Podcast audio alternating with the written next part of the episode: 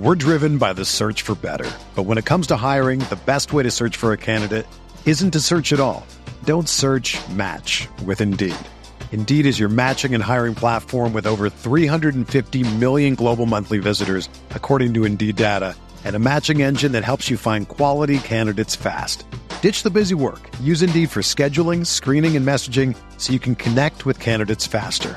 Leveraging over one hundred forty million qualifications and preferences every day, Indeed's matching engine is constantly learning from your preferences. So the more you use Indeed, the better it gets. Join more than three point five million businesses worldwide that use Indeed to hire great talent fast. And listeners of this show will get a seventy-five dollars sponsored job credit to get your jobs more visibility at Indeed.com slash Blue Wire.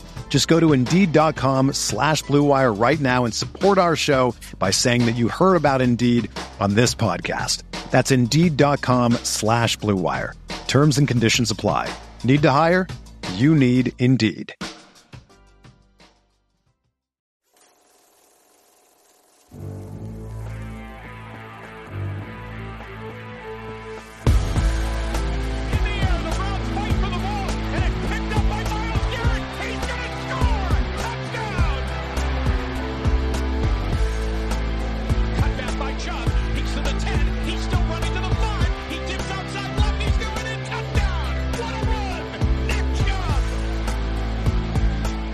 Hey guys, welcome into the O B R Film Breakdown. I'm your host, Jake Burns. It's your Tuesday, February fourteenth episode, which means happy Valentine's Day to all of you who love that holiday. Not my holiday, favorite holiday at all, uh, you know, made up commercial holiday, if you ask me. But nonetheless, if you're a, a Valentine's Day man or woman, uh, enjoy. Hopefully it's a great one for you. We are going to talk about a couple simple things today and then kick it over to what I think is a really fun O B R Monday Twitch show.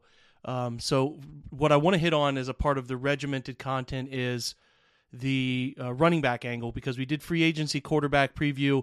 Uh, we're kind of going to piece this together over the next month and talk about the running back position, who's out there, who's available, and you know what guys sort of uh what, what guys sort of matter for the Browns if they go that route in free agency. So if you're looking at what's to come, and I think it's funny because an interesting to- off-season stuff.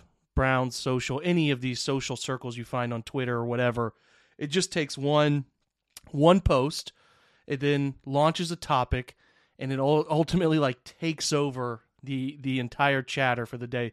The post that caught everybody's eye was the um, highest paid running back on recent Super Bowl winning teams. What the highest paid number was, I think it was the highest uh, producing rusher as well. So looking at what running back makes the most on the Super Bowl winning team. And the numbers are low. Like the, every single number was down below two point five million. And obviously, you know that this upcoming season, Nick Chubb is set to have, I think, a fourteen point five million dollars cap number. We'll see if they move that or do some restructuring or what they're able to do with that number. But that's a, that's obviously a pretty large number after signing his extension. And again, if you look back, like just going through recent years, Isaiah Pacheco for the Chiefs had an eight hundred seventy thousand dollars. This was just base salary. So not t- technically looking at cap number.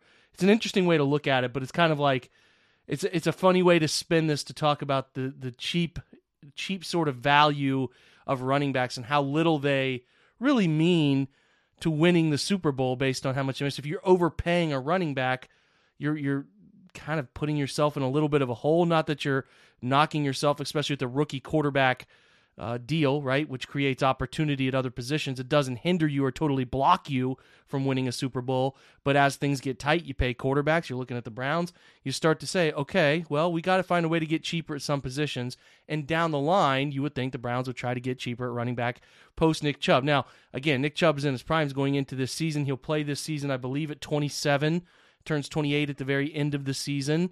Um, still very much in his prime. They've managed his carries pretty well. Now the cap number jumping stinks because you don't really like paying running backs a ton of money. But again, this example is not perfect, but it does show you Leonard Fournette, Damian Williams, Sony Michel, LeGarrette Blount twice in a row between the Patriots and Eagles, C J Anderson. Like this is not critical to winning a Super Bowl. And I think we have to start looking at that with a realistic angle. Now, a lot of people turn that conversation today into the Browns, are, if they got an offer for Nick Chubb, they would trade him. And maybe maybe they would. Maybe somebody said, we'll give you a first-round pick for Nick Chubb. They would take that deal. I don't I don't know. Maybe. I think they probably would, considering the age. People forget that the Trent Richardson trade was after his rookie year. He's still really young. A lot of unknown upside there that the Colts jumped after. A different day. No one's doing that anymore, but you see where I'm coming from. He wasn't like, wasn't at that time, Trent Richardson wasn't an older player, right? So that obviously played into it. But, you know, that conversation goes crazy today. And, like, I think I've had an epiphany over the last few years that you need running back types. You don't need, you don't need it. It's nice. You can, you, you'll take it when you can get it. You don't need the all-American running back in your backfield. Um, you know, especially those guys who are only good, Uh, really their best, I should say, as downhill, uh, under center type runners. I think Nick's value is nice. He's a, he's a very good football player and especially elite running back. But does that translate to wins all the time? You'd have those people argue that the twenty-plus carries number goofiness does, but I'm just telling you, you can win plenty of games without elite running backs. You can't. It's nice when Nick is really good. It's also nice when Nick is really good for cheap, not really expensive. So this position is going to evolve in the next three years. You probably never thought that day would come based on how good Nick has been early in his career, but the evolution is coming. Obviously, we have, we're going to see some shakeup. There are two people on the roster, to me, who are a lock to be on it. Nick and Jerome. Now, Nick, again, something crazy could happen to trade. You never know. But Jerome Ford, fourth-round pick running back, twenty twenty-one draft, uh, excuse me, twenty-two draft, showed promising preseason moments, promising in-season moments, especially as a special teamer. And I do think he has value, underrated value in the passing game. He's certainly going to be on the roster and get time on that rookie deal uh, in some way, shape, or form. That leaves two other players, I think, off the roster. I think you you end up losing Kareem Hunt to free agency. Somebody may pay him. Someone may not. Could be a... Could be a wake-up call for Kareem, who was certainly not as productive just last season and hurt the year before a large portion of the season. So I'll be very interested to see what his free agency uh, situation shakes out looking like. And then obviously De'arnest Johnson, who was back on his, um, you know, uh, they, they put up a tender for him and all of that stuff went the way it went, and he was back uh, the way he was. Like, I'm not – a little less in demand. I think I'm getting that De'arnest Johnson situation right. It's really late. I'm sorry if I screwed that up. But he was back for a year. And I just um, think the Browns will have an opportunity to go and, and, and put an offer in for him again if they want. But I think a little less in demand than I th- think the rest of the league, I presume the rest of the league would feel about him after his twenty twenty-one season. He didn't really do much at all in twenty-two. He wasn't involved in really anything. The Browns had great running back health for the most part all season, and that plays into it. Your depth isn't challenged. So what I'm looking for, and I'm not necessarily saying the Browns are doing this, but this is what I would be doing. I'm looking for an archetype. I'm looking for a very specific downhill inside zone, and really like a hybrid of of, of McKinnon and Pacheco, right? Guys who can be in the gun, R P O, downhill, inside zone backs with some power mixed into it, but a receiving threat on top of it. And particularly, I want to net, I want to scratch the itch for the receiving threat. That is the, the thing that I'm really looking for, because I want a pass catcher who can run it, but can also do Kenneth Gainwell type things for, for um, Philadelphia. Like, I need some guys who can have versatility. And I thought Kareem was an overrated receiver of the football. So I do look forward to the options that can create a little bit more of that stuff. So I'm not necessarily looking for another zone runner. I think Jerome Ford can be an ample backup. I'm looking for something very specific, whether that's in the draft, a guy who's a hybrid of both and is very comfortable catching the football in a way that Nick isn't, or we'll talk free agency now, right? Guys who are on free agency, we'll go through them. These are the unrealistic names. Josh Jacobs won the FedEx Ground Player of the Year. He's out, right? We'll see what they'll do with that contract. Probably a franchise tag situation. Tony Pollard, Saquon Barkley, we'll see. Again, franchise tag types, but I don't know it's so certain Dallas will franchise Pollard. Devin Singletary with the Bills, Damian Harris with the Patriots, Miles Sanders with the Eagles, Jamal Williams with the Lions, who had a ton of touchdowns, uh, but maybe his a little bit overvalued because of that.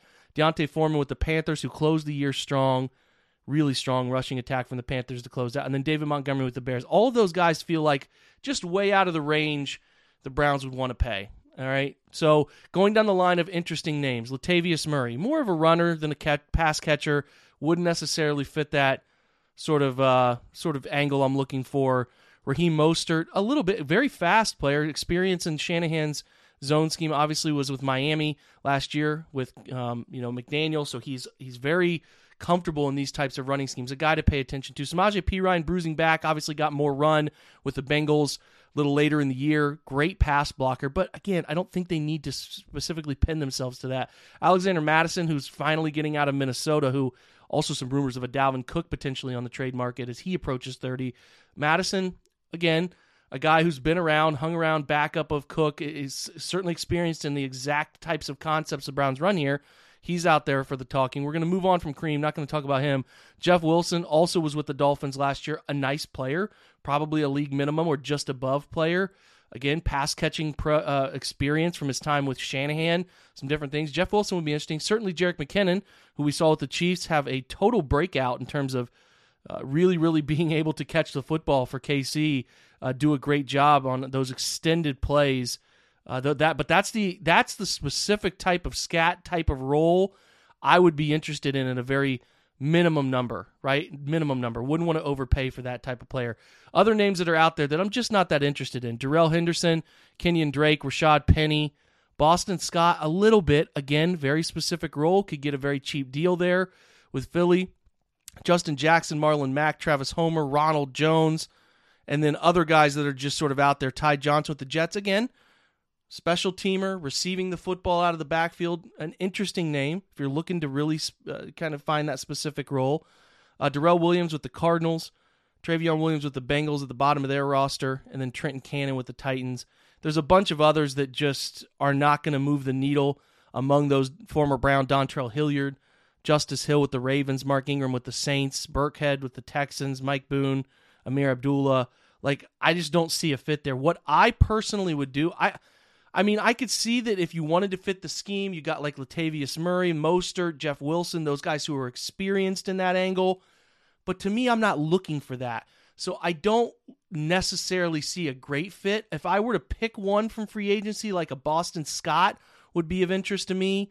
And a Jerick McKinnon, probably the most interesting to me. Jeff Wilson follows that, but I'm not paying for a duplication of skill set, and especially when I want to get Jerome Ford as much experience as I possibly can. So I am eyeing the draft, the later rounds, the one forty-two, one forty-four, one ninety-two, thirty-one area for a young running back that can develop alongside Jerome Ford and get opportunities to do some very specific things. So if the Browns want to attack that angle and and eliminate the the draft necess not it's just a necessity, but the uh, appeal to it, they could go sign somebody. Names I've mentioned there, I don't expect them to, and I certainly hope that if they do go out and make a signing of that nature, that they would be inclined to make it with a specific role for a player that can be an excelled R P O. Very, very specific type of player for what they should be looking for in a gun-heavy offense, paired with inside zone, paired with some pullers, some some some different types of um, you know pulling, whether that's guard, H-back counters, or or power or whatever, can handle those dual roles. And I think there are plenty of guys out there to do it. So those are your free agency names. I predict that they won't sign anybody and will end up drafting a player that they can manage and control and cost for a while, and make a decision on Nick after twenty-three when he has an out in his contract. But it's not out of the realm of possibility that they go get a minimum type or very just just just above minimum, because running backs are cheap. So that's where we'll leave it. We'll talk about running backs from the draft way more in depth as we get closer. Obviously, we'll be doing you know dueling mock drafts, things of that nature we'll dive into. And if you haven't been paying attention, obviously putting up the daily mock drafts, plenty of stuff. To, I've put a ton of, I would say at this point, I'm up to seven or eight different running backs in those mocks. So if you want to learn about them, that's obviously something that I post every single day to try to teach us about players available in this draft and uh, who the Browns can get. So uh, pay attention to that. Another mock draft up today for your, for your interest. If you want to stick around for more Browns content, I wanted to reshare Monday's Unscripted on the O B R Twitch, which is Andrew Spade, Mike Keith. They do a great job talking, talking about a bunch of different Browns topics. So uh, we're going to take a break, and then I'm going to share with you their Monday episode, which is really good. So stick around if you want more Browns content. We're driven by the search for better. But when it comes to hiring, the best way to search for a candidate isn't to search at all. Don't search, match with Indeed. Indeed is your matching and hiring platform with over three hundred fifty million global monthly visitors, according to Indeed data, and a matching engine that helps you find quality candidates fast. Ditch the busy work. Use Indeed for scheduling, screening, and messaging so you can connect with candidates faster. Leveraging over one hundred forty million qualifications and preferences every day, Indeed's matching engine is constantly learning from your preferences, so the more you use Indeed, the better it gets. Join more than three point five million businesses worldwide that use Indeed to hire great talent fast. And listeners of this show will get a seventy-five dollars sponsored job credit to get your jobs more visibility at Indeed.com slash Blue Wire. Just go to Indeed.com slash Blue Wire right now and support our show by saying that you heard about Indeed on this podcast. That's Indeed.com slash Blue Wire. Terms and conditions apply. Need to hire? You need Indeed. When you need mealtime inspiration, it's worth shopping Kroger, where you'll find over thirty thousand mouthwatering choices that excite your inner foodie. And no matter what tasty choice you make, you'll enjoy our everyday low prices, plus extra ways to save, like digital coupons worth over six hundred dollars each week. You can also save up to one dollar off per gallon at the pump with fuel points. More savings and more inspiring flavors make shopping Kroger worth it every time. Kroger, fresh for everyone. Fuel restrictions apply. Another day is here, and you're ready for it. What to wear? Check. Breakfast, lunch, and dinner? Check. Planning for what's next and how to save for it? That's where Bank of America can help. For your financial to-dos, Bank of America has experts ready to help get you closer to your goals. Get started at one of our local financial centers or twenty-four seven in our mobile banking app. Find a location near you at bankofamerica.com slash talk to us. What would you like the power to do? Mobile banking requires downloading the app and is only available for select devices. Message and data rates may apply. Bank of America N A, member F D I C. This is the story of the one. As a maintenance engineer, he hears things differently. To the untrained ear, everything on his shop floor might sound fine, but he can hear gears grinding or a belt slipping. So he steps in to fix the problem at hand before it gets out of hand. And he knows Granger's got the right product he needs to get the job done, which is music to his ears. Call, click Granger dot com, or just stop by. Granger, for the ones who get it done. For this. Look who's here. It's it's Andrew Spade. What's up, Andrew? Hi, Mike. Uh, sorry for being minutes, seconds late. Uh, life is much more hectic when you have a full-time job. Uh, no, no worries. Catching it on. happens. It happens. So, yeah, listen, first of all, on the O B R, great week planned for this week. I was just getting to that. Uh, so if you're not subscribed to the O B R, make sure you're subscribed to the website. Make sure you're following the socials. There's a great week this week. Uh, Andrew, you and Jake doing franchise mode tomorrow, I'm guessing, right? Uh, yeah, maybe. I don't know. Cool.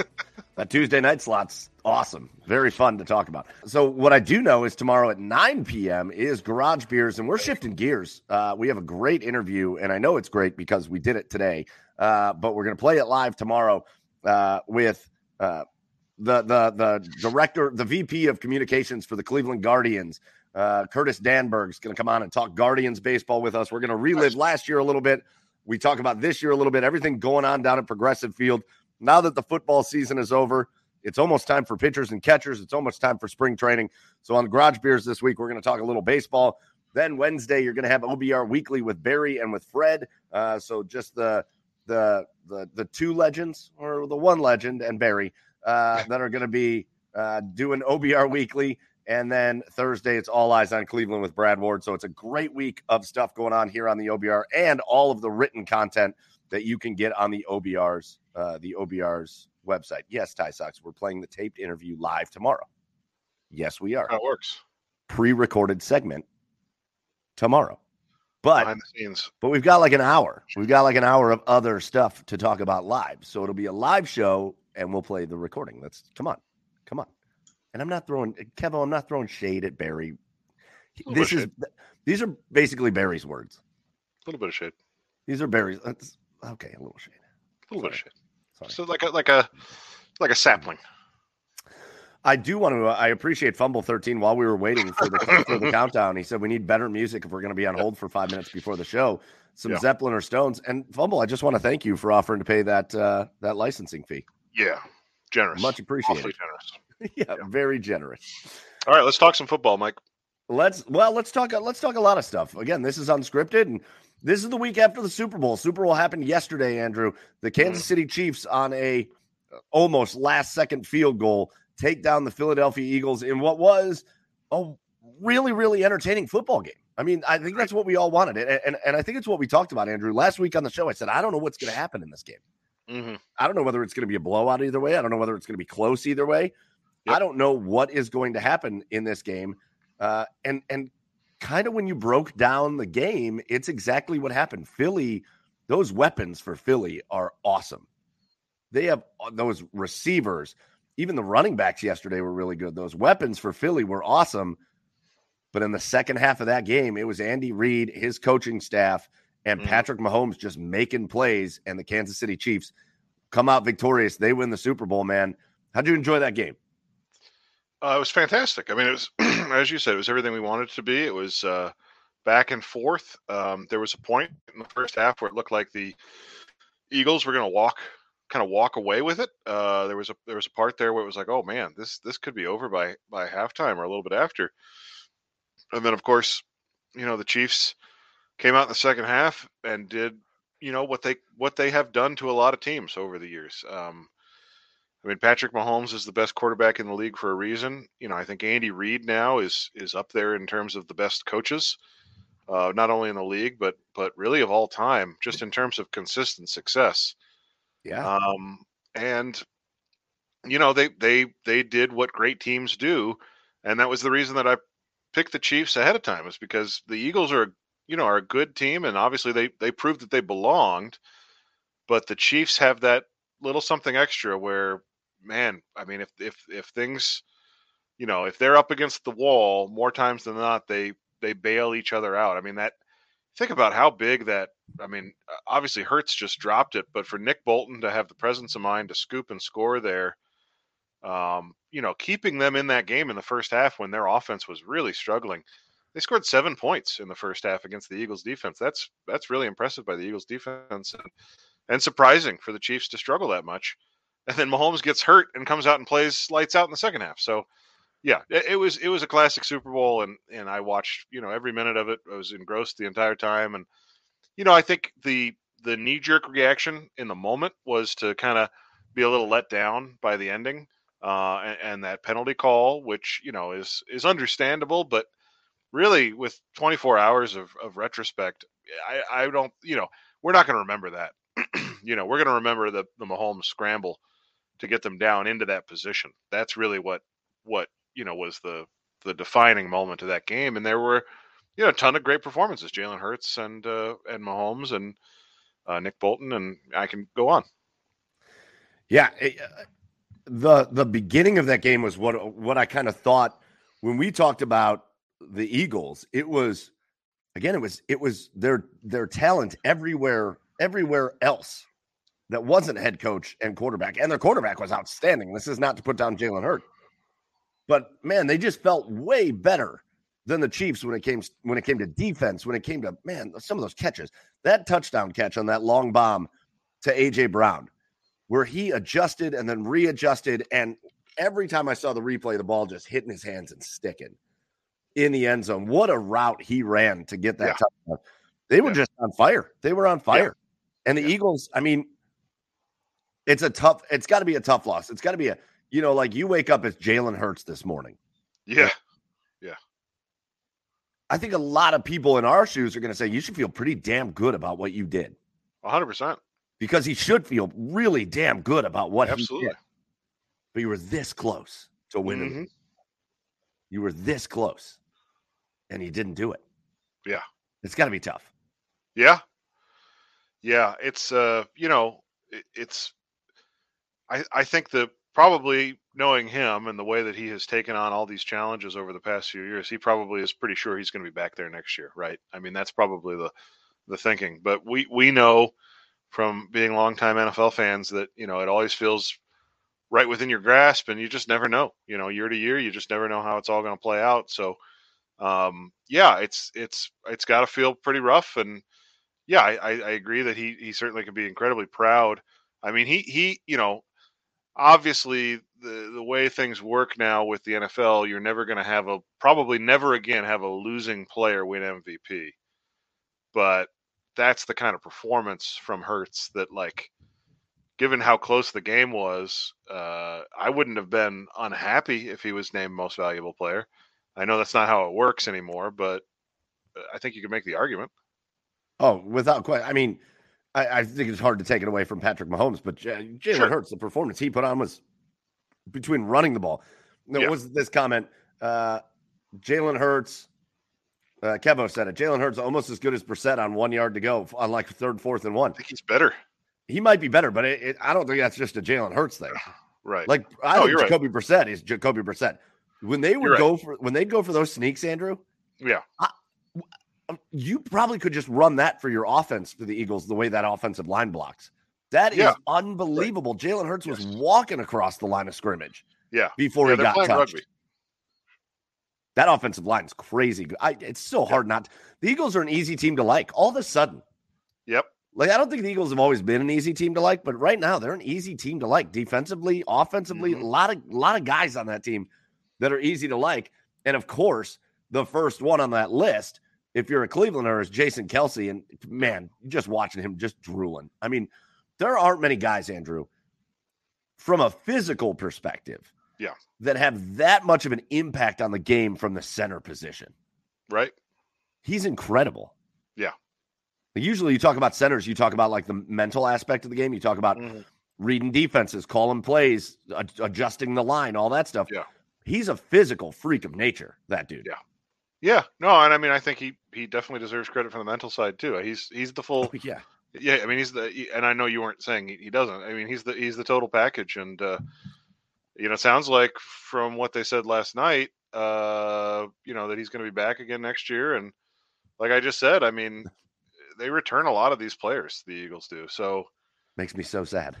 You know, I mean, we'll see, we'll see what, what happens with the, the hires, right? Cause it came out yesterday that Shane Steichen is sort of the leader in the clubhouse for the Colts job. And, and Jonathan Gannon is the presumptive uh, favorite uh, for the Cardinals job. So they might lose both coordinators.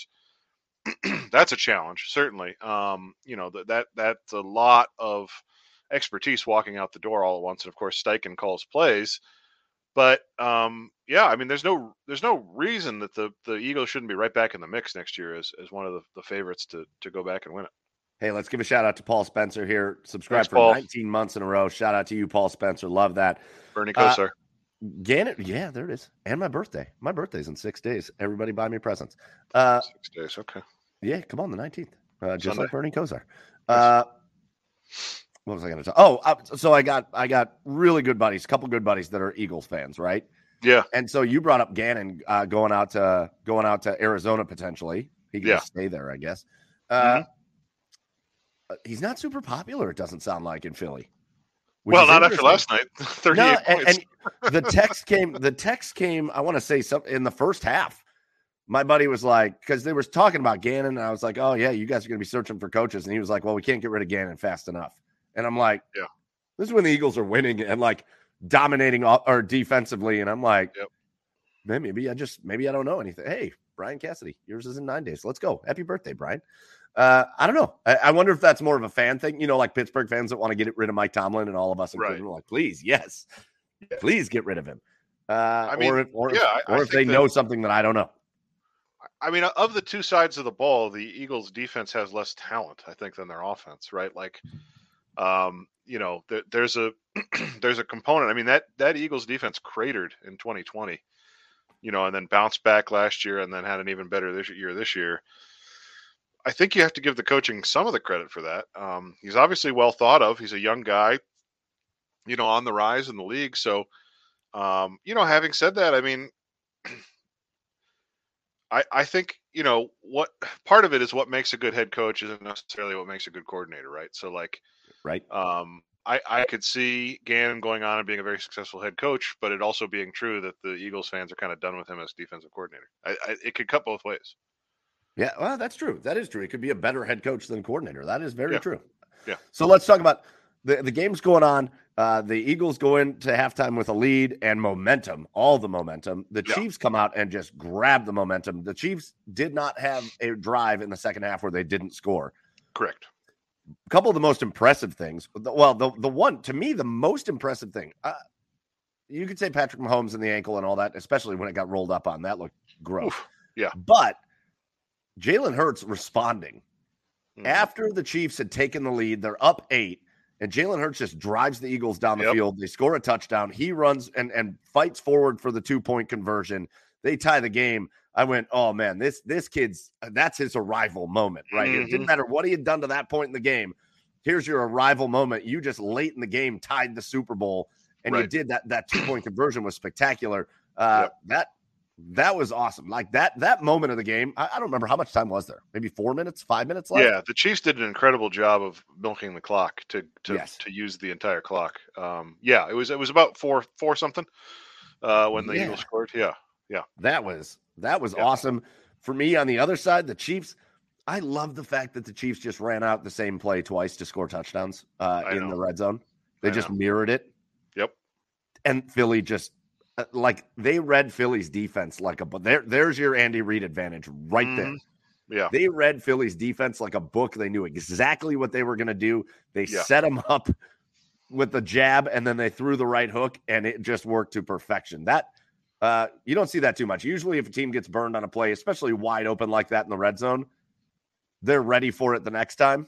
Right. Philly was not ready the second time. Yeah. Somebody pointed out today that Doug Peterson ran something similar with the Jags uh, earlier this year and got the Eagles on it too. So I thought that was interesting too, the, the Peterson-Reed connection as well. So, um, yeah, uh, I mean, like I said before, I you know, there was some talk uh, before the game that Andy Reid may, might retire after this one. And, I mean, uh, there's a good chance the Chiefs will be back there pretty much any time they want, right, because of how good their team is. But, um, it, you know, I, I'm always in favor of these guys going out on top. I mean, you know, you think about Bill Belichick. Like, I, I know that he You're wants to prove that he can do it without Tom Brady, but, like, he should have just retired in twenty nineteen or whenever. No, that was anyway, the last time they won a Super Bowl, whatever yeah. year it was. Like, I mean, watching him struggle through having Matt Patricia as offensive coordinator. Now he's bringing back Bill O'Brien. It's like for Andy Reid, it's like, I mean, if Mahomes gets hurt next year and, you know, bounce of the ball, whatever, or, you know, all of a sudden it's two years, you haven't made one. Now you're coaching in twenty twenty-six and you wanted to be done two years ago. Like, go out on top, guys. I mean, like, I, I don't, there's, you know, There's there to me, it's like you're better you're you're better off quitting sooner rather than later, but like too early rather than too late. But that's just me. Yeah, lots. There's not really anything to prove for Andy Reid, but life right. is, you know, you got to understand too. Life is scary outside of it. Sure, and even yeah. and even Andy Reid, and, you know, not to bring up a terrible thing, but Andy Reid and his family have dealt with some pretty tragic stuff, even you're lately. Right. And football, it's got to be his way to just get to the office and like, yeah, I don't want to say escape. Because right. that's probably the bad, you know, the wrong verbiage. You're but just to, wrong, to, to take his focus away from something else, and I think a lot of yeah. guys, you see it with a lot of guys that retire, and then they're like, "Nah, I don't want to. I don't want to. Re- right. I don't want to retire. I want to come back and do this." yeah, yeah, exactly. Yeah, so it's hard. Uh, yeah, no, you're right. Big storyline from the game last night. Brian Cassidy just brought it up in the comments. Uh, says he'd have oh, to rewatch oh, it, yeah. but how? the the turf. Yeah. How? How is that a thing we are dealing with? In Super Bowl fifty, whatever, yeah. in the year twenty twenty-three, yeah. how are we dealing with turf issues? Right. Yeah, I mean, I don't it's know. It's embarrassing. Yeah, I, right. I don't know the science behind it, obviously. I am not a turf scientist, and I won't pretend to be. Um, but, uh, you know, I, I will just say that the N F L is very good at uh, missing – you know, the forest for the trees or the trees for the forest, however, whatever, you know what I mean? Like this is, this is like a small thing. That's a big thing. Right. And, you know, it, it, it didn't seem like it affected the game. Like in terms of like an obvious, like guy running in for a touchdown slips and falls or something like that. Right. But, but, you know, guys all night were slipping and couldn't trust their footing. And I'm sure it had an effect. I mean, uh, I think it was, Was it Carlos Dunlap that said something about it afterwards? Some some player addressed it. Uh, maybe it was on the, the Eagles side, but but you know, when when players are bringing it up, when players are bringing it up after the game and kind of complaining about it, that's when you know it's kind of crossed over to the level of unacceptable. And I I just you know, um, it it's just this this this really frustrating thing where it, you know, it's kind of like the officiating thing. And I don't mean to speak just about the call at the end, but in general, it cheapens the product, right? If, if, if it's the, the showcase game of the year and guys are falling over, they, like they're playing on an ice rink, just in the same way that, a, that it takes five minutes to determine what a catch is cheapens the game, that cheapens the game. And it makes it look, you know, uh, I, I don't even know what the word is. It's obviously not amateurish, but it's sloppy. It's, um, you know, it's, it's, it's like a spectacle with, it's like, it's all show and no uh, substance. I, I, I, I have seen games in the snow in Cleveland that haven't had right. turf issues like that. Yep.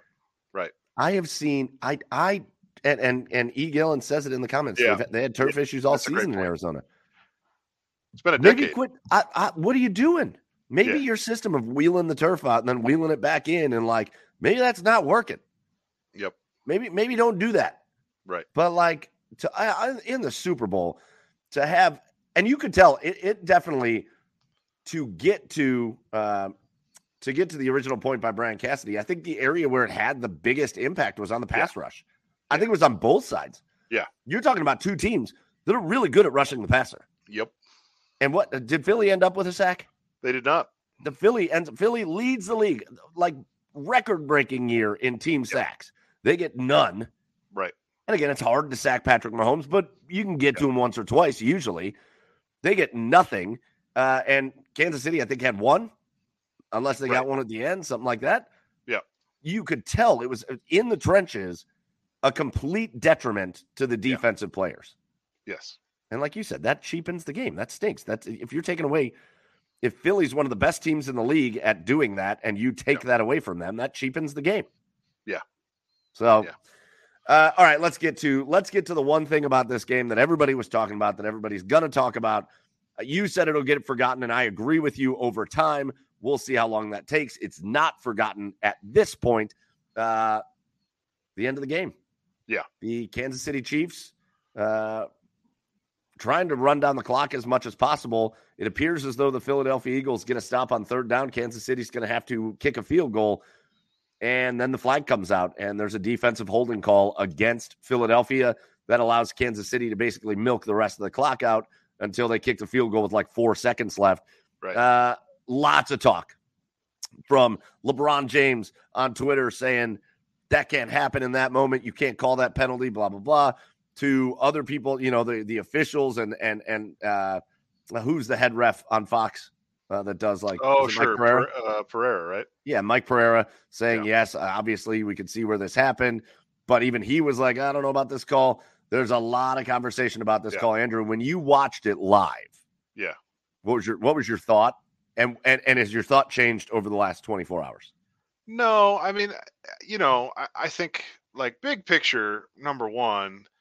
N F L officiating is very inconsistent, right? Um, not only game to game, but within games. Um, we've seen it as Browns fans over the years. Uh, I don't remember off the top of my head which game it was this year, but there was a game where Jerome Boger was the referee. And you could tell by like midway through the first quarter, it was going to be one of those games, right? Where like he was just going to, they were going to just do what they were going to do. And it was going to get stupid. I mean, I, I, I sometimes will tweet from the O B R account during the game, and I have, you know, I tweeted it in the first quarter, like, get ready, this one is going to suck. And then it, it just proceeded to suck for the next three and a half hours. So, um, you know, I think with that context in mind, I kind of watch all of these games with a little bit of like, okay, I guess we'll just, we'll call that, you know, like I, I'm not, I, my expectations are low, I guess is the best way to say it. So in the moment, it felt like a pretty consequential call, obviously.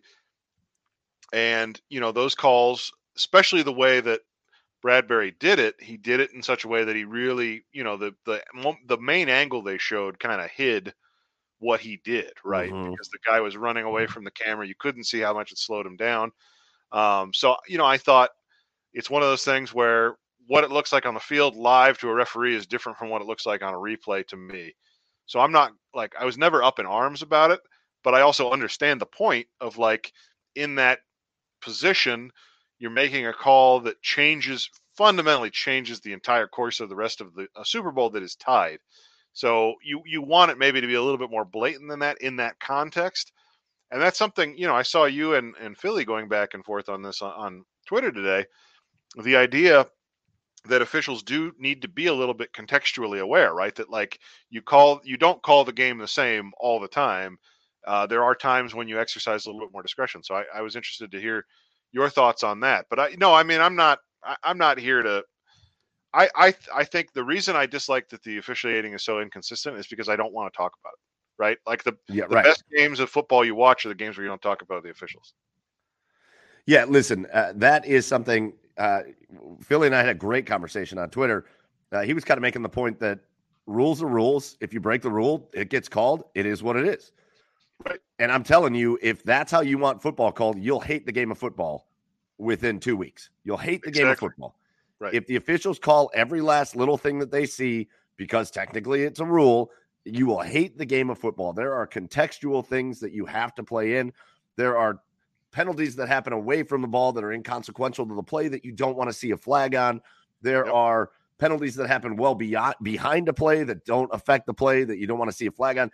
You don't want to see pass interference on a Hail Mary uh, when guys right. are crashing into each other unless there's something ridiculously, ridiculously blatant. So to me, you got to have that. And so when I first saw the call, Andrew, I didn't love it. Now, I feel like I could see the hold, even though they didn't show the jersey grab, I could see, you could see Juju like slow down and you could see Bradbury catch up to him. It's a sign of a hold, right? Yeah. The reason I didn't love it at first is that the play resulted in Patrick Mahomes just kind of fading. He was getting pressured. Right. And he just kind of faded off of his back foot and lobbed yeah. it to the end zone. I think and that he saw the hold, right? And maybe he did. But uh, my initial reaction was, oh, I hate – it felt like a little bit of a bailout play. I agree. Like the Chiefs weren't running a good play, and now they're getting bailed out for it. It's it's the equivalent of being in like a – third and twenty-five, and then just throwing a long bomb down the field, hoping to get, yeah. hoping to get uh, pass interference. Right. You or never like, want to see a pass you know, interference. Like a three-point shooter that sticks a leg out because they right. know they don't have a good shot, but they can get fouled. You know, they're buying yeah. something. Hate, hate, hate bailout uh, calls yeah, for sure. The more now, twenty-four hours later, I'm I'm a thousand percent okay with the call. I was okay with it last night. I just thought, oh, I hate those yeah. bailouts. Now I'm even more okay with it, just more context being added to it and watching it more. Uh, yeah. And, and you know, Ian's in the comments right now just saying he saw the hold happen. Uh, it affected yeah. the play. I think it did Ian affect the play. Ian has strong beliefs about the legality of this, this play. But, yeah, you got to – I mean, you got to – unfortunately, in that circumstance, if you see that happen and if there was a jersey pull and you see it as an official, you got to call it. The the thing that – if you want to know what I hate more than anything about the whole situation, it's not the call. I feel like the call is is fine. It's the fact that why is every defensive penalty in the N F L an automatic first down? Yeah, I think that's a conversation worth having. That is so obnoxious. That should have been what? What was the down and distance there? I know it was third down. Was it like third and eight or something like that? It definitely was longer than five. Yeah, that should have been a five-yard penalty. Replay the down, third yeah. down and and two or three. I, the fact that in a third and long situation, a team can get a first down on a simple yeah. hold right. is nonsense. It, it it goes back to the N F L's thing. I don't know. What was that? Like a decade ago or two decades ago where they were like, we really need to help out the offenses. And so all penalties were basically designed to help the offense. Right. They got to get rid of some of that. There are some of these penalties that happen. Live ball defensive penalties and a, a, a defensive holding should not result in a new set of downs. Give them five yards, let them replay the down and see what happens. That would that could have changed the whole complexion of the conversation about it. Right. But instead you give them a first down, it lets them run the clock out. That's not yeah. fun. No. That's not fun. No. I would have much rather seen Kansas I would have much rather seen the right call get made. Kansas City, maybe they don't get it on third down after replaying the down. They kick the field goal. Now Philly gets the ball back with like, I don't know, a minute. Right. That is way more entertaining than giving them a first down for a simple, non-overly obvious, non-overly blatant call. Right. That's that's what pisses me off about it. Yeah. Yeah, I don't disagree. And I, I think, uh, you know, it, it's it's one of those situations where the the game does favor offense. You know, the rules of the game favor offense. And in that situation, it became pretty blatant. I mean – you know, Mahomes, you know, knows, I mean, to, to Ian's point, he knows that if he throws that ball, even if Juju doesn't catch it, you know, the penalty is probably going to get called. And so it's a, it's a, it's a bailout slash it's a fifty-fifty ball, you know, that, that he's going to let his guy make a play on. And it, it, you know, it just, it makes life easier on a quarterback. And so, but that's, you know, that's what puts butts in the seats, right? And there were seventy-three points in the Super Bowl. So overall, probably nothing's going to change, but in that moment, it does feel pretty crummy. And Ty Sock's saying here, would that result in, if it wasn't an automatic first, would it result in more holds? Uh, maybe every once in a while. Like you, Ty Sox again says, if I was a D B, I'd grab every time on third and thirteen. Maybe. You, right, but you got to remember that it's just for holding. It's not for interference, right? So you right. got to grab before the ball is thrown, right? You got to get them and, at the right time. So you could yeah. miss. Right. If you don't miss, you're still, you're giving them a free play. Like Red Leader said here, it's just like an offside. So, okay, now right. they got a free play, flag out. Right. And and even still, you got third and thirteen, maybe, and now we're talking about third and eight. That's still a hard thing to convert. Right. Fine. Maybe that wouldn't be such a bad play.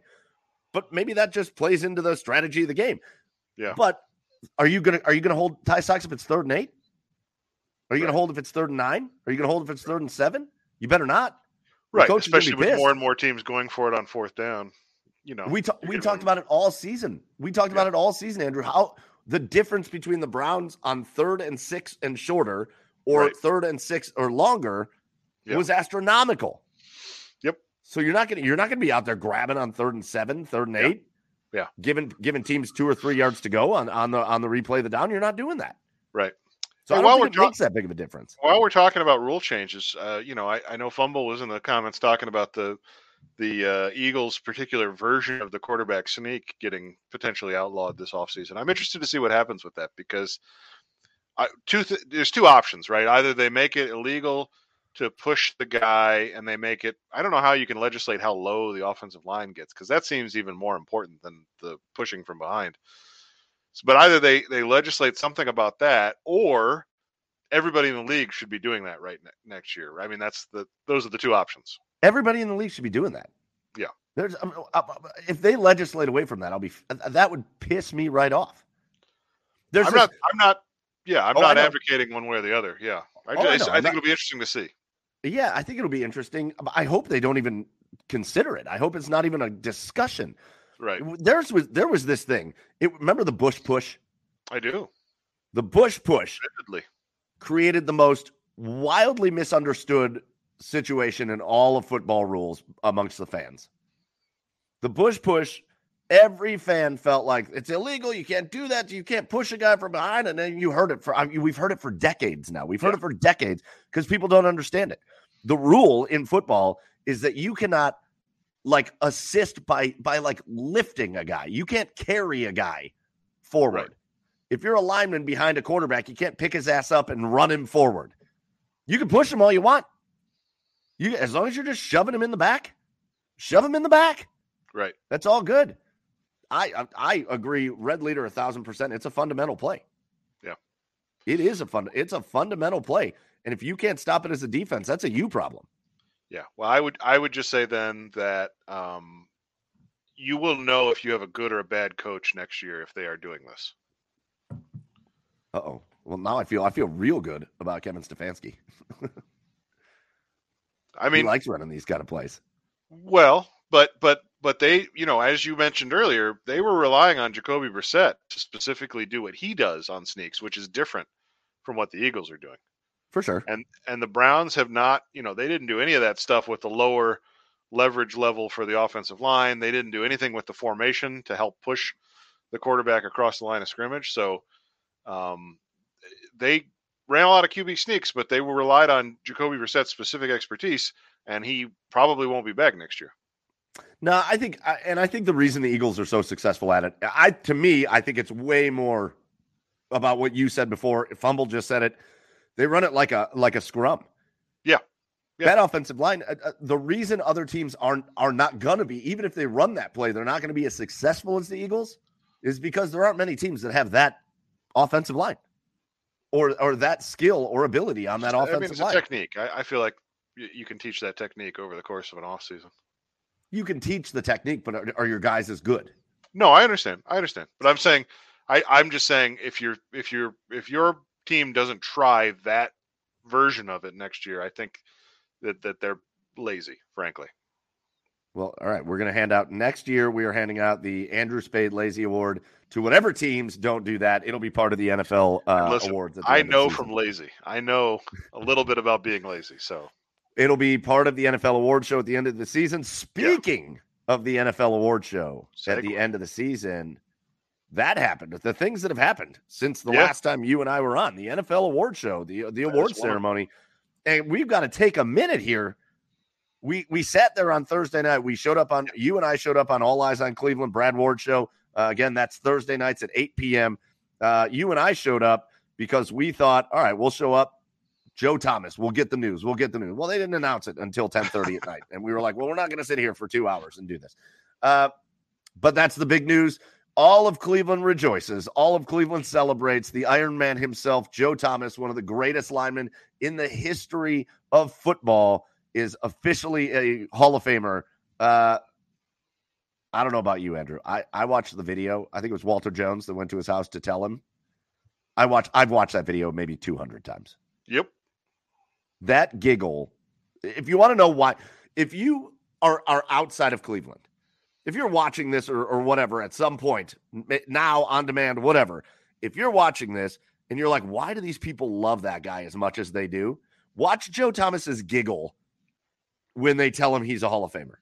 Yep. That's why we love him right there. Yep. That's it, it, he did what he did on the field, but that man is just iconic human being, iconic human being, a Hall of Famer in so many ways.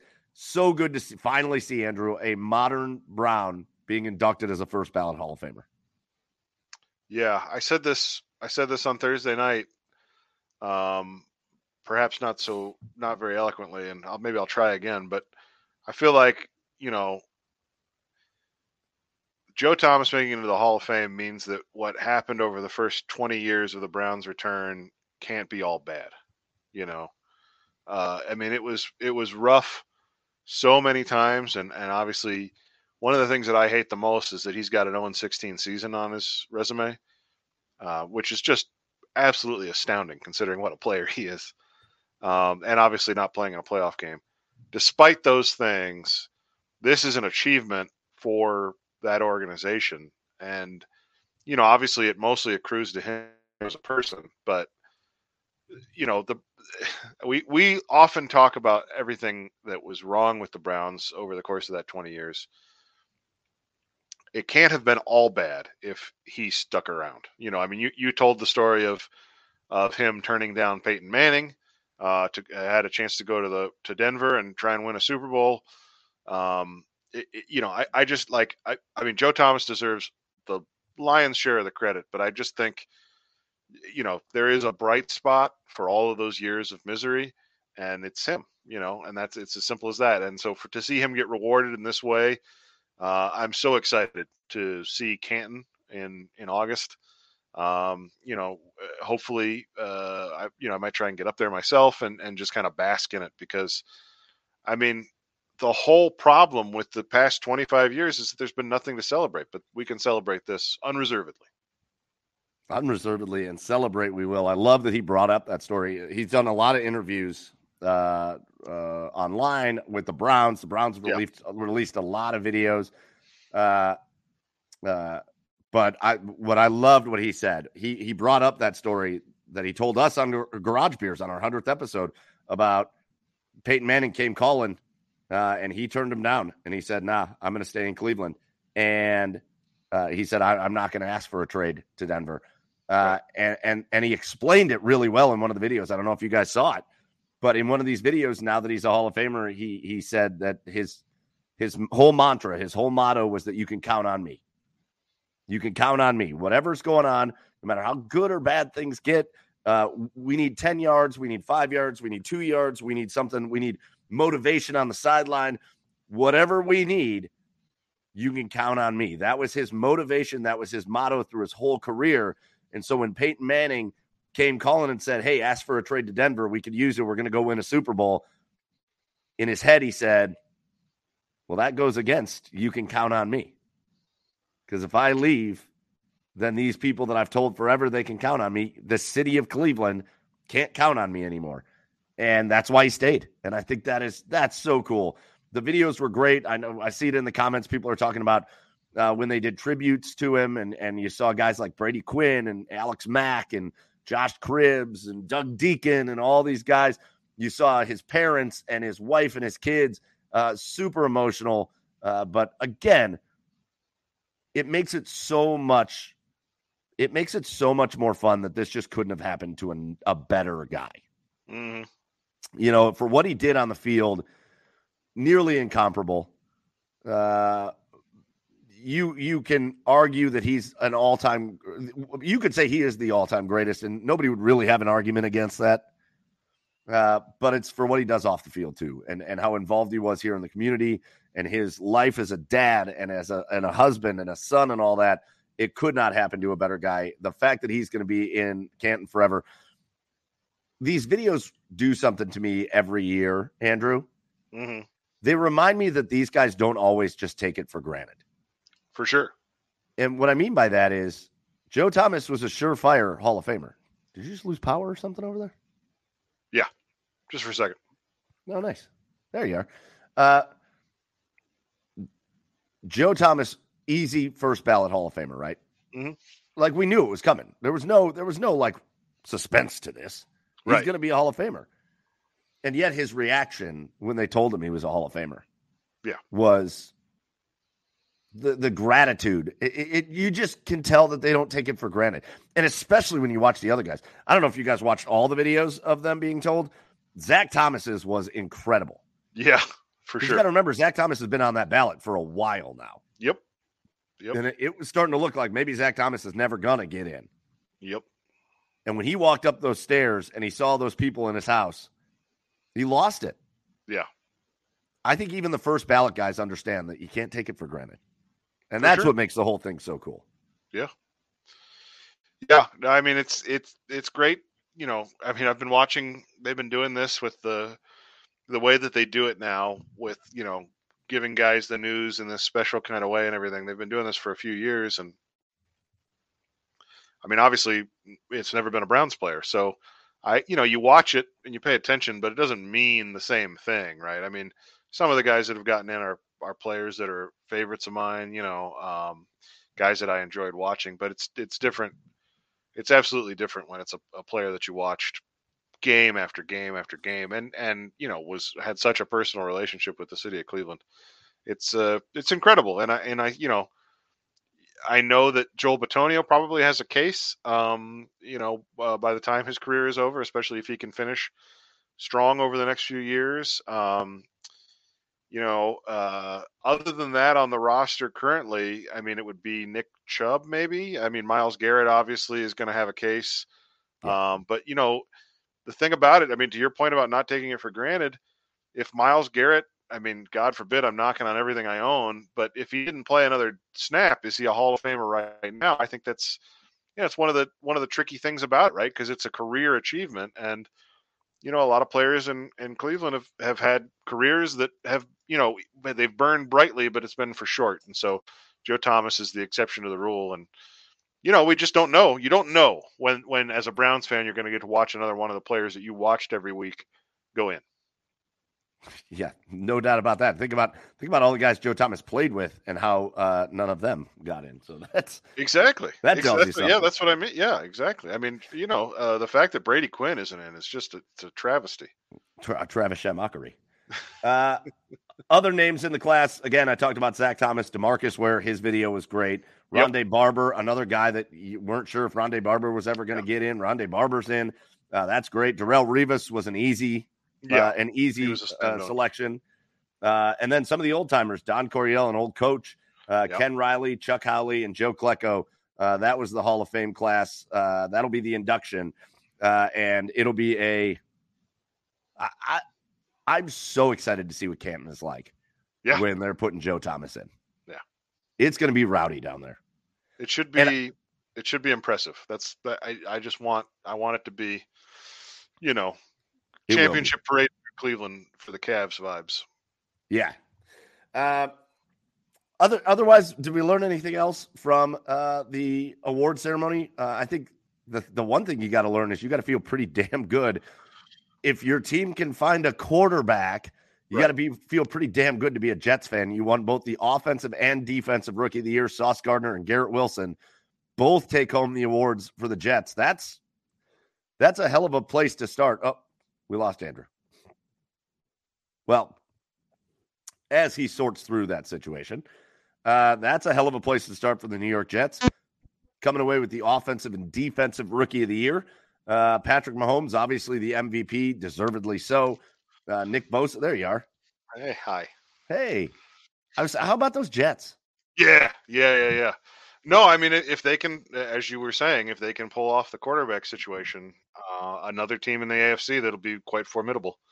Um, you know, I mean, you see, you see lots of rookies of the year, you know, not live up to the promise of their first year, but I think everybody thinks that Garrett Wilson and Sauce Gardner are going to be really good players for a long time, and I, you know, I'm not. I mean, those players are good. I'm not one hundred percent sold on the coaching staff there. Um, You know, I think Robert Saleh is, is okay. I, the choice of Nathaniel Hackett as offensive coordinator is is puzzling. And if another team was dumb enough to hire Nathaniel Hackett specifically to try and get it in with Aaron Rodgers, the guy that, you know, doesn't even know himself, uh, you know, it, it, that would be a, a real miscalculation. Um, because if they swing and miss on on Rodgers, and I mean, or even if they succeed, I mean, Hackett just put up, put together one of the worst offenses in the league last year. The, the fact that he's an offensive coordinator for a defensive head coach, you know, that's it. I mean, and, and Aaron Rodgers is is older.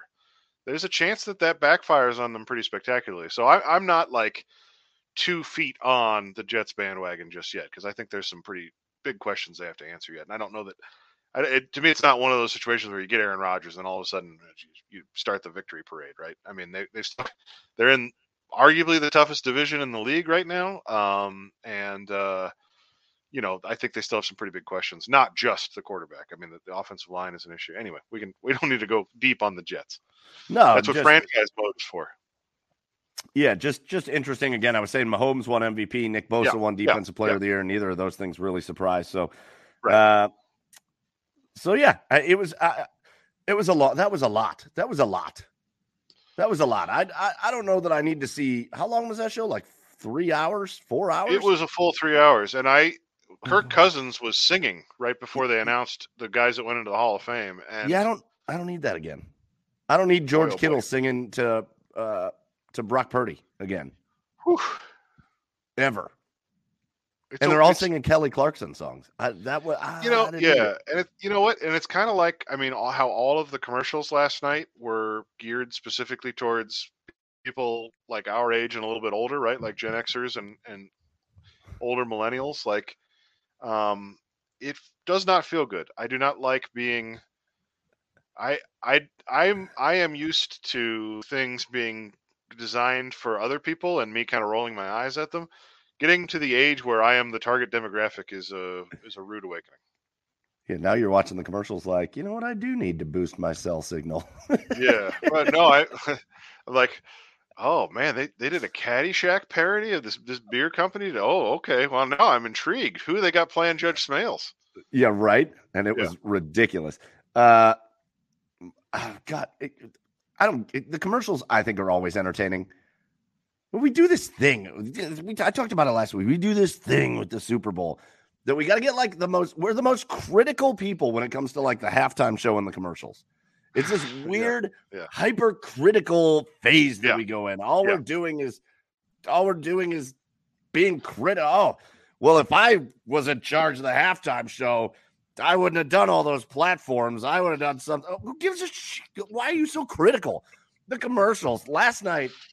Twitter, what you it was like a whole bunch of Siskel and Eberts about commercials yeah. on on yeah. Twitter. Speaking of age, uh, they maybe they were good, maybe they weren't good. They're commercials, right? They're commercials. What are yeah. we doing here? Yeah. What are we right. doing? Yeah. Some of them were great. I thought some were really funny. I thought some were ridiculous. Yeah, we had a company that spent a lot of money on Jesus rebranding. That was weird. In the middle of the Super Bowl, I don't. I'm not bringing up religion. It just was a right. weird thing that happened yeah. in the middle of the Super Bowl. The ones that can really kiss my ass, though. I'm not trying to cry during the Super Bowl. You just complained about people criticizing them. No, but I'm not trying to cry during the Super Bowl. Okay. And and when we got dogs growing up and getting old and and babies and dogs and then dogs making friends and people having to put their dogs down, I don't need a Marley and Me commercial during the Super Bowl. Okay. I'm trying to watch okay. football here, and I'm getting all emotional by myself on the couch. Luckily, I'm alone. Yeah. I, yeah, I mean, listen, I you know, I lost the dog this past year, um, and uh, I don't know. I mean, I, I get why it's sad and why it's un, undesirable, but also, like, it's one of the most beautiful relationships in life, man. So, I you know, celebrating that, even if it is for callous commercial gain, uh, you know, I, I, I don't know. It made me think about my dog, and, I you know, that's there's nothing wrong with that. Listen, it was beautiful, and the commercial was actually, it was a great ad for sure. Yeah. Yeah, the, a thousand percent. The, but yeah, the, we're talking about the first one, right? With the, the lab. Yeah. yeah. Yep. And then the Amazon one and... kind of missed me a little bit, uh, I thought. But the, the, fir- the first one for like some sort of um, natural dog food was, I thought, very effective, especially because the implicit, the implication of the ad was buy our dog food and your dog will live longer. You know what? You know what? I you know, that I wish I hope somebody makes an ad that just has that as the tagline. Yeah, yeah, yeah. Year. Just cut all the other shit out and just yeah, just just a black our, screen with white text. Buy our food and we won't kill your dog. dog. Monty Python and the Holy Grail style. Monty right, Python. Exactly. Yeah. Yeah, yeah, yeah. Buy our food, your dog will live a little longer than you thought he Throw was. Throw your wallet to. At the T V. Cheers. Yeah. Uh Look at we started a whole thing. And first of all, Paul Spencer's called me a heartless dog hater. Get over yourself. I've had dogs since I was ten. He's a troublemaker. He is a troublemaker. He's a troublemaker. I like let's, Tony let's here. Go. Tony Bel- Bellow. Bellow. R I P to all the dogs. You know what? Yeah. Shout out yeah. to all dogs. All dogs go to heaven. Uh, and Fumble, you're right. Losing a pet, the most painful thing. It is. Uh, I've I've dealt with some painful things. That's rough. That is. Yeah. That's rough. Uh You didn't feed your dog our stuff. You're a loser. Yeah. Yeah. Right. Yeah. That way, I Don't mean, be like the team that loses the Super Bowl tonight. Feed right. your dog our stuff. That was the vibe. Mm-hmm. That was the vibe. All right. Let's, uh, let's spend the last couple minutes talking about some Brown stuff that happened. Uh, that was uh, just heading into the off season that have happened since the last yeah. time we talked. Yeah. Last time you and I really talked, Andrew, was Thursday on All Eyes on Cleveland. And we were having an intense battle about coaches, defensive coaches, why are these guys still here? What are we doing? Blah, blah. Well, very shortly thereafter, yeah, it's announced that Jeff Howard uh, from the from the Browns, uh, he was their defensive pass game coordinator. He was their defensive backs coach, uh, was sniped away and taken by the Chargers to be their linebacking coach. And so the Browns, uh, it's like it's it feels like that first domino that kind of happened, right? Like. I yeah. think part of the reason people were getting so stressed out about this was that they we kind of expected things to happen, and then just weeks kept going by without things yeah. happening. Sure. And then nothing was happening. And so mm-hmm. it was like a thing happened, and everybody was able to breathe a sigh of relief, right? Yeah. Yeah, you know, and I and I see people in comments saying thank you to the Chargers. And and of course, you know, you will know that I had pretty strong feelings about Jeff Howard myself. But listen, uh, Brandon Staley is the head coach of the Chargers, and you can say what you want about him as a head coach. Uh, he is one of the best defensive minds in the game of football. Uh, Jiro Evero is a defensive coordinator who you know I'm rather fond of, is the new defensive coordinator in Carolina, and apparently Howard had an offer from the Panthers as well. These are two bright, young defensive minds, and they both wanted Jeff Howard. So I am here to hold my hand up and say I was wrong about Jeff Howard. I'm not saying Mike was right. Let's just be clear about that. I mean, but that's what I hear. All I'm saying is that Jeff Howard did not come across well in his media appearances in Cleveland. And I, I mean, one of the points that you made that I do think is correct is that people rush to blame the defensive backs coach for miscommunications in the secondary when those could have their roots in a lot of different places. Uh, regardless, it's obvious that he is a well-thought-of coach. Um, who is, you know, moving on to in, enhance his career. He's co- he's coaching inside linebackers instead of defensive backs. He's obviously trying to uh, develop his skill set with an eye towards becoming a defensive coordinator. So um, Howard you know, is a guy that I think caught a lot of hate in Cleveland. And I, you know, now I'm thinking I wouldn't be surprised if he's a defensive coordinator in the next few years. Yeah. But again, uh, the, uh, the ultimate uh, bottom line to all of this is that, of course, with a new defensive coordinator after a two not very fun seasons yeah. back to back, right, you're going to have the turnover. But again, turnover for the sake of turnover, it's it's the same thing. You know, we just went through the N B A, just went through the trade deadline. Making trades right. just for the sake of making trades doesn't just inherently make you better. Right. Turnover for the sake of turnover doesn't make you better. There's got to be purposes to things. And that was my that was always my point in time. I don't really give a shit about Jeff Howard, to be honest right. with you. Right. For me, though, it was if if you've just hired Jim Schwartz and he wants Jeff Howard, and they're going to be able to work together, then let's yeah. see this thing through. Yep. But uh, so Jeff Howard, uh, we saw uh, Eco O B R here. Glad to hear that Kiffin is moving on. That is the indication, at least. Uh, Kiffin is a Chris Kiffin is a. Uh, I think the last thing I saw was like a favorite to land a job with the Texans, I believe. Yeah, I think it's uh, the same job, but in Houston. Yeah. Yeah. So, um, yeah, it's, it's coming. It's here. The. Yeah. I, I think, again, I think people just have to realize, I know the Browns haven't played in a long time, but the season ended yesterday. Right. The season ended yesterday, and there's a lot of guys now who were are waiting. It's a holding yeah. game. Where where are these coordinators for Philly going to go? Where are they going right. to wind up? Where yeah. are where are guys that are going to get poached from Kansas City? Where are they going to wind up? All these people are sitting here waiting just to see what's kind of going to happen around the league. Yeah, it takes a minute for the dust to settle after the season.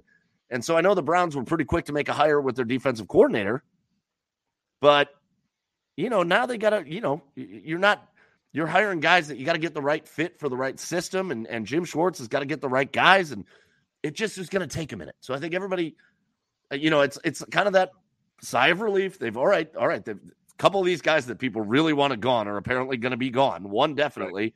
Another right. one looks like he's going to be gone. And now, and now it's just a wait and see game, but I, it doesn't seem like there needs to be any rush on this at the moment. Yeah. I mean, I think your, your point about uh, the, some of the coaches from Philadelphia that Jim Schwartz worked with um, getting loose, you know, uh, would be one thing to watch. Um, you know, there's a pretty good defensive staff in Arizona. Uh, some of those guys getting loose, if Jonathan Gannon goes there, would be another thing that might move this along. I mean, obviously now they have to make at least one, possibly two hires. Um, you know, the other thing I'll just say is I listened to, uh, since the last time we spoke, I, I listened to the Jim Schwartz interview on Cleveland Browns Daily, uh, which I would encourage you all to listen to because, you know, it's one of those twenty-minute interviews where they really dig in. Uh, and I, I just, the, the thing that I took away from it more than anything is that Schwartz talked specifically about communication issues and explaining things clearly, simplifying things for players uh, a few times. And so it wouldn't surprise me uh, if still, even with these changes, we don't see a ton of turnover at the position coach level on the defense. I I think the I think the story from from the front office and, and head coach of the Browns is that Joe Woods made things more complicated than they need to be a lot of times. And and and they think they've got the players and the system for the most part to do what they need to do if they just get out of their own way. That's, I mean, you listen to that interview from Jim Schwartz, he basically said that. Yeah. So um, that's my takeaway. And I, I think, you know, uh, whether or not that's true, obviously uh, time will tell, but that seems to be kind of the, the thinking is it's not a burn it down to the, you know, to the ground and, and rake through the ashes situation. They are looking to take a lot of what they've already done and build on it and and and kind of hit the ground running. Yeah, well, we'll have to see. Again, uh, the season officially over today, the first day of the N F L offseason, and a lot of stuff coming up. Obviously, uh, we're going to be talking draft. We're going to be talking free agents. We're going to be yeah. talking trades. And the O B R is going to cover it like nobody else. But uh, listen, the Super Bowl's in the books. The Kansas City Chiefs are champions. Joe Thomas is a Hall of Famer. And my beer is gone. And so Same. now we're going to call it. It's time to call it for this episode yeah, of Unscripted. Uh, it's been awesome. It's been a blast. Thank you to everybody that joined us in the comments. Uh, love that you guys are really a part of the show. Uh, yep. You're not just over there in the comments, but we love having you as part of the show. Even Philly, he came looking for a fight tonight. You're not going to get one. You're not going to get one. I already, I already brought you up. I already brought you up. Uh, so uh, real quick, again, back to the O B R. Get over there, get subscribed. A lot of great stuff going on on the O B R as far as writing content is concerned, uh, as well as the streaming network. Tomorrow, again, we might have franchise mode. We might not. I'll just wait for Andrew to text me on that. Uh, Jake's going to have a show tomorrow, and I think I'm going to join him, but it's Valentine's Day, so you know. Okay. Yeah. Uh, no, I don't know. No, I don't. I got a show on Valentine's Day, and that is well, that takes you know, precedence. Some, some, okay. Well, that's married life for you in a nutshell. Yeah, pretty much. Uh, no, I'm we'll see what's going on. Leave me alone. We'll see what's going on with the seven o'clock hour. Uh, the nine o'clock hour again. Uh, we are joined on Garage Beers by uh, uh, Curtis Danberg, the V P of Communication for the Cleveland Guardians. We're going to talk a little baseball, and we're going to talk about the Cavs and the Blue Jackets and the Super Bowl and all that stuff. Garage Beers is going to be a good time tomorrow at nine o'clock. Wednesday at seven o'clock, it's O B R Weekly with Fred and Barry, and then Thursday it's All Eyes on Cleveland with Brad Ward at eight p.m. It's a packed schedule here in the off season on the streaming network, and we love that you guys all take uh, take the time to be a part of it. So. That's going to do it for us. For Andrew, go follow him at Andrew Spade. For me, I'm Michael Keefe. Follow me at Garage Beers Mike. This has been Unscripted. Till next week. See you later. Cheers. Go Browns, everybody.